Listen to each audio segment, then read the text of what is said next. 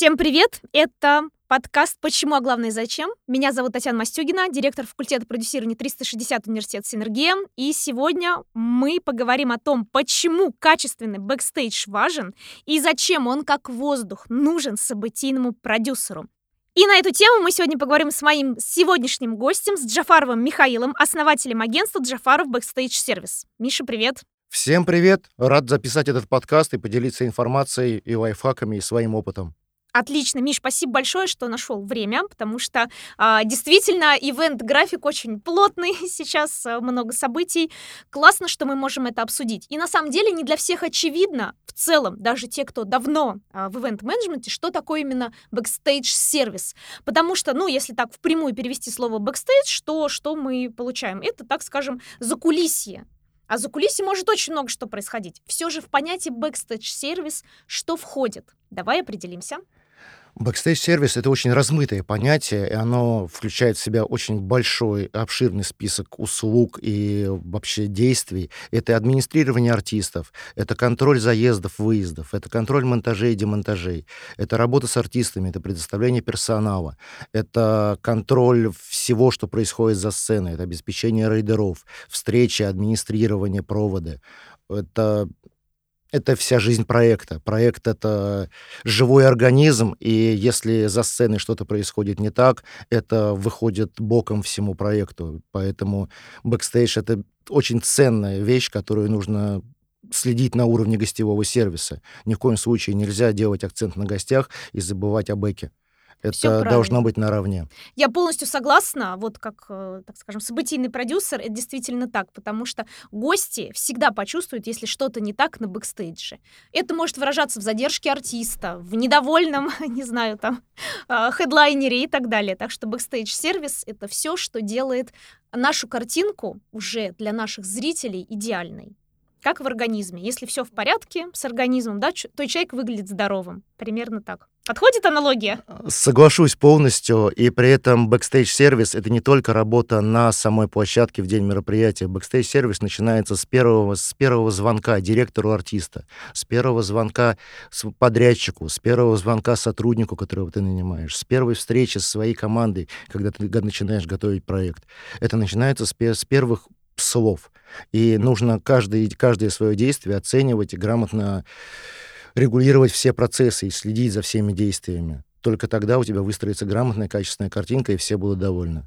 Но ты не сразу пришел а, к этой работе, потому что, да, в ивенте есть очень много разных элементов. Вот у нас э, сейчас ты как эксперт бэкстейдж-сервиса, но в целом все-таки приоткрой завесу, расскажи немного, как э, так вот сложилось, что ты сейчас уже основатель собственной компании Джафаров Backstage Service с чего все начиналось, вот, поделись тоже, потому что нас слушают очень часто начинающие продюсеры, им всегда интересно, как происходит вход в профессию. Начиналось с того, что я начал делать дискотеки в школе, потом мы поехали по соседним школам. После этого в Синергии... У- мы... Удались дискотеки, видимо, в школах. Что да, удались. Школы соседние школы тоже нас заказывали. Мы ездили по всему району. Потом мы... Синергия, мы работали очень много с студенческими мероприятиями, делали дискотеки в клубах, а, делали кампусы, выездные мероприятия.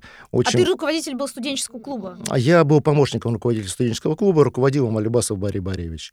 И вот с 2003-2004 года по 2009, пять лет, мы делали все студенческие мероприятия в этой академии. После я понял, что это мой путь, и я устроился в еще одно агентство, начал там работать помощником. Работал руководителем тендерного отдела, потому что мне интересно было изучить юридические тонкости организации всех государственных мероприятий, как это делается. Потом я понял, что мне тяжело с бумагами, и я ушел обратно в, именно в работу на, в поле, скажем так, на площадках. И понял то, что поработав со многими артистами, с подрядчиками, я понял то, что у многих нет правильного понимания, как нужно выстраивать работу с э, бэком, что у тебя все должны быть довольны. Если у тебя артист доволен, ты его нормально встретил, все улыбнулся, все хорошо у него, по, по райдер весь согласован, все проговорено, все моменты обсуждены, ты все сделал, все согласовал, он приехал довольный. Даже если у тебя задержка на час будет по площадке, по выходу его на сцену. Артист выдаст 150% Артист выдаст 150% энергии, энергии и не будет ни недоволен и не будет жаловаться то, что он будет сокращать свое выступление или как-то проситься раньше. И со временем я понял то, что у многих агентств не хватает собственного сервиса, собственных сил. Есть множество семей частных, которые собирают команды с разных людей, пытаются вот что-то сгенерировать. И у них это не особо получается. И понял, что нужно делать агентство для агентств для... Я теперь это, агентство для агентств. Это агентство... B2B, B2B да. а, в рамках а, именно ивент-сервиса в да, целом, да. правильно? Я делаю сервис, который снимает головную боль со многих агентств, со многих заказчиков, потому что не все заказчики даже обращаются напрямую к клиентам, кто-то там Бывают случаи, что секретарша чья-то делает райдер, потом артист недоволен, там скандалы, и в итоге мероприятие не выходит на том уровне, который хотелось бы, хотя деньги потратил клиент а ему всего лишь нужно было сделать нормальный бэк, и все, все бы были бы довольны. Что еще печально, что все же надо иметь, это всегда продюсеру держать в голове, да, что артисты достаточно такие чувствительные люди, и любые недовольства могут быстро улетать в социальные сети этого артиста. И, собственно, это может еще и стать э, неким достоянием общественности, что не всегда хотелось бы, как я понимаю, раскрывать э, ну, вот, к сожалению... обратную сторону да, тех или иных мероприятий. Все же старались как лучше. К сожалению, да, порой даже организаторы перегибают. Недавно был скандал у Ассорбениной, когда она со сцены на частном мероприятии зачитала список требований, которые ей выставил организатор, я считаю это политической ошибкой, потому что артист тоже не должен выносить э, общение с организатором на гостя, потому что гость заплатил гонорар и ждет определенных эмоций. Он не ждет какой-то негатива, разборок со сцены. Это тоже артист как маленький ребенок. Нужно выстраивать грамотное общение с директором артиста. Если ты честен с директором артиста, ты не обещаешь ему чего-то, каких-то незыблемых гор, которых он ждет, ты ему пообещал, а в итоге этого не будет, то это неправильно. Нужно изначально выстраивать позицию, то, что есть вот такие условия, согласны вы на них или нет. Потому что директор — это тот самый человек, который может донести до артиста грамотные, грамотную информацию, которую ты сказал и обосновать эти позиции. Потому что если какие-то вещи не проговаривать, это может выливаться в большой скандал в день мероприятия на площадке, а это никому не нужно. Артист выходит на сцену недовольный, техники работают некачественно, даже если их не покормили. А если их покормили, они довольны и счастливые, бегают, и все тебе носят, и, и работают. Еще даже 2-3 часа продления. Прекрасно. Э, я правильно понимаю, просто мне хочется, чтобы мы еще немного на цифрах продемонстрировали важность бэкстейдж-сервиса, особенно серьезных таких больших частных мероприятий. А, обычно сколько может составлять процентов от общей сметы именно гонорар артиста, чтобы было ясно, да, почему этот а, фронт работы и бэкстейдж, он действительно большой. Ну, вот так вот по опыту, что процентов бывает 20-25, это именно гонорарная часть. Бывает и 50-60. Согласна. Артисты разные Артисты бывают. разные бывают, абсолютно. Бывают э, очень серьезные. У кого-то гонорары с пятью нулями, у кого-то с шестью нулями. И перед шестью нулями может стоять еще единица или двойка или тройка. Это все зависит от артиста, все зависит от масштаба свадьбы. И получается, что не выстраивая бэкстейдж, мы рискуем настолько большой частью сметы по факту? Мы рискуем собственным именем и вообще качеством мероприятия, потому что у всех артистов, в принципе, прописано в договорах то, что неисполнение любого пункта бытового райдера может повлечь за собой отмену мероприятия и отказ от выступления без возврата любых гонораров. И тогда это не только попадание на деньги, это еще потеря собственного имени. У тебя клиент сегодня есть, завтра этого клиента, в принципе, он отгулял свою свадьбу, допустим, и все, в своей жизни больше мероприятия делать не хочет а ты с этим клиентом накосячил и потерял имя перед, перед артистом. И это очень тонкая грань, которую нужно соблюдать. Нужно, первое, обосновать перед э, артистом позицию клиента, а второе, перед клиентом позицию артиста. У меня были случаи, когда мы работали на, в Барвихе, в одном из концертных залов, и у нас выступал Николай Басков. И клиент, я говорю, вот есть бытовой райдер на его коллектив, нужно покормить, нужно вот это, это. Клиент говорит, а он же здесь живет недалеко, на Рублевке, что он дома поесть не может? Я, говорит, не буду за это платить. Как ты вышел из этой ситуации? Час переговоров с клиентом, обоснование позиции. Мы сократили райдер, конечно, там, но по минималке. Ну, Коля адекватный человек очень даже. И, но мы отработали. Надо всегда клиенту объяснять то, что есть условия есть условия. Не все это слышат, но наша задача, вот как главных менеджеров, ивент-продюсеров, как вот это доносить до клиента. Мы вот именно тот баланс, та золотая середина который между клиентом, артистом, подрядчиками. И наша работа всех договорить. Миша, какие вот собственные принципы работы, какие-то важные выводы вот за твой богатый опыт э, тебе удалось сделать? Вот э, что для тебя вот некая такая незыблемая твоя внутренняя не знаю, стена с выбитой на ней определенными сводом законов, вот, по которым ты сам живешь и как ты работаешь? Ну, первое, всегда оставаться на позитиве, чтобы не происходило. Я согласна. Это вообще пункт номер один, потому что всегда что-то будет происходить. Это ивент. Это, это... Э, Надо быть готовым, что э, план — это одно, реальность — это другое. Да, это, это импровизация. Ивент — это постоянная импровизация, здесь по-другому нельзя. Но чтобы избежать импровизации, второй мой пункт — это проговорить все со всеми детально и досконально, чтобы у всех были инструкции. А, делать документы на проект таким образом, то, что если вот ну, не доехал я на проект как главный, но моей команде поступили документы по проекту, они все могут сделать сами. У них есть все, у них есть все схемы расстановки, у них есть все тайминги, у них есть все контакты, и они знают, кто, где, когда и зачем и почему. То есть именно подготовка. Главное, самое 90% успеха мероприятия — это подготовка. Остальное 10% — это уже, ну, не угадаешь, что может пойти не так. У меня... Переходим к байкам. Переходим к байкам. Мы делали одну свадьбу интересную, летнюю, прикольная свадьба возле воды, регистрация возле воды на понтоне. И так получилось, что ряску вот такую зеленую прибила к берегу, и она смотрелась как газон. И одна из гостей такая, ребята, пойдемте сходим на газон, сфотографируемся, и просто делает шаг со ступеньки и уходит вот по, по, по грудь в воду. Мы ее вынимаем, она вся в этой ряске. Но ведущий ее прозвал царевной лягушкой на весь вечер, как бы это...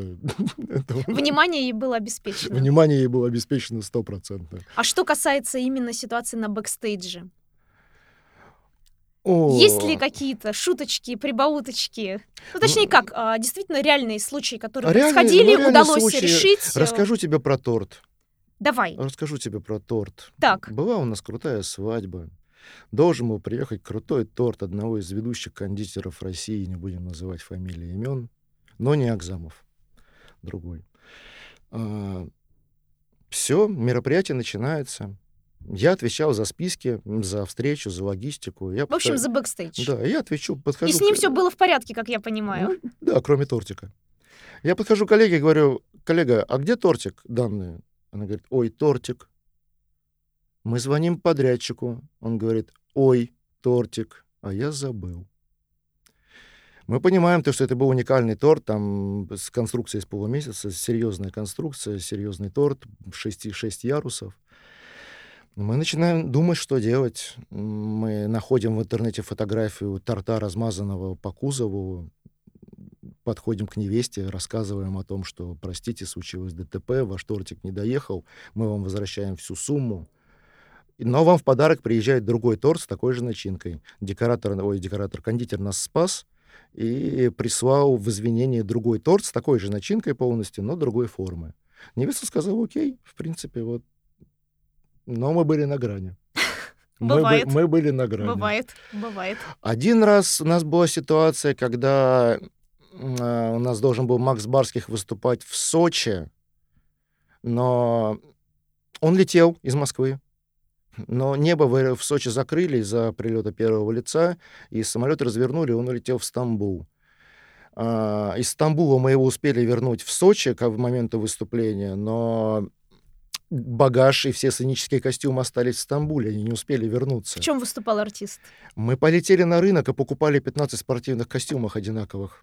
И они выступали в костюмах Adidas, купленных в Сочи на рынке просто в паленых, но выступили. Ну, прекрасно. Бэкстейдж ну, решил свои выкрути, вопросы. Выкрутились, выкрутились. Один раз у меня был настолько сильный бэкстейдж, что я на Поклонной горе заменял э, клавишника группы «Вирус», потому что он не приехал. Я 45 минут изображал, что я играю на клавишах. То есть, видимо, все-таки вирус выступал под фонограмму. Ну, конечно. Понятно. Ну, хорошо. Хорошо, что а, это, это не фронтмена пришлось заменять. Было бы сложнее. Было бы очень Было бы, сложно. конечно, Я бы не вытянул. Frontgirl, точнее. Да, Да, я- бы не вытянул точно. Понятно.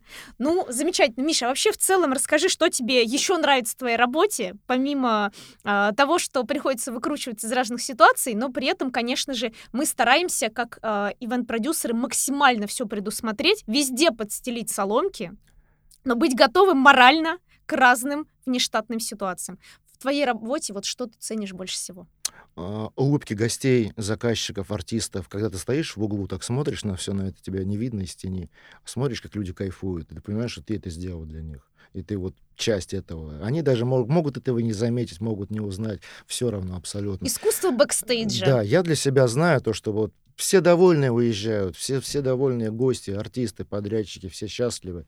Видишь улыбку, видишь, приезжаешь на монтаж, видишь улыбки гостей, видишь улыбки людей, подрядчиков, то же самое.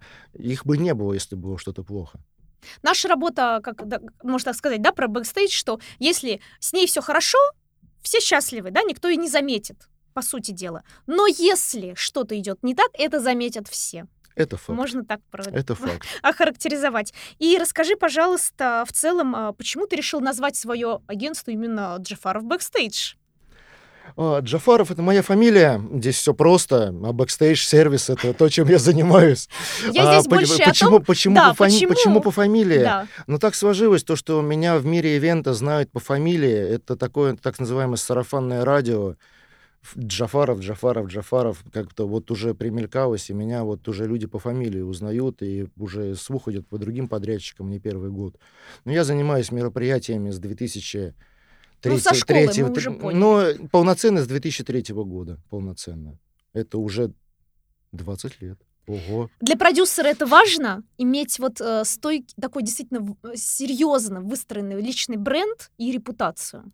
Конечно, это важно. На имя идут, на имя приходят, и свое имя нужно ценить. Э, Потерять его можно за один проект, за один косяк, а выстраивать его приходится десятками лет.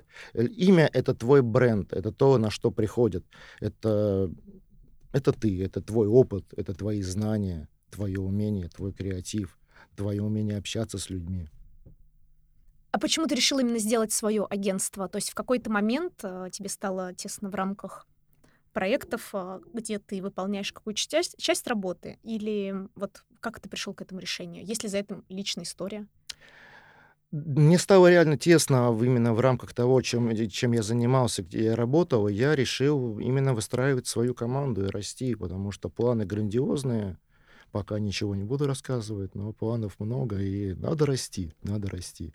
Понятно. Отлично. Миш, спасибо тебе большое. Благодаря тебе, а, я думаю, что многие начинающие ивент-продюсеры и действующие будут еще больше внимания и деталей уделять а, такому важному фактору, составляющему успеха мероприятия, как бэкстейдж-сервис. И по факту, наверное, очень разумно в рамках крупных проектов это аутсорсить.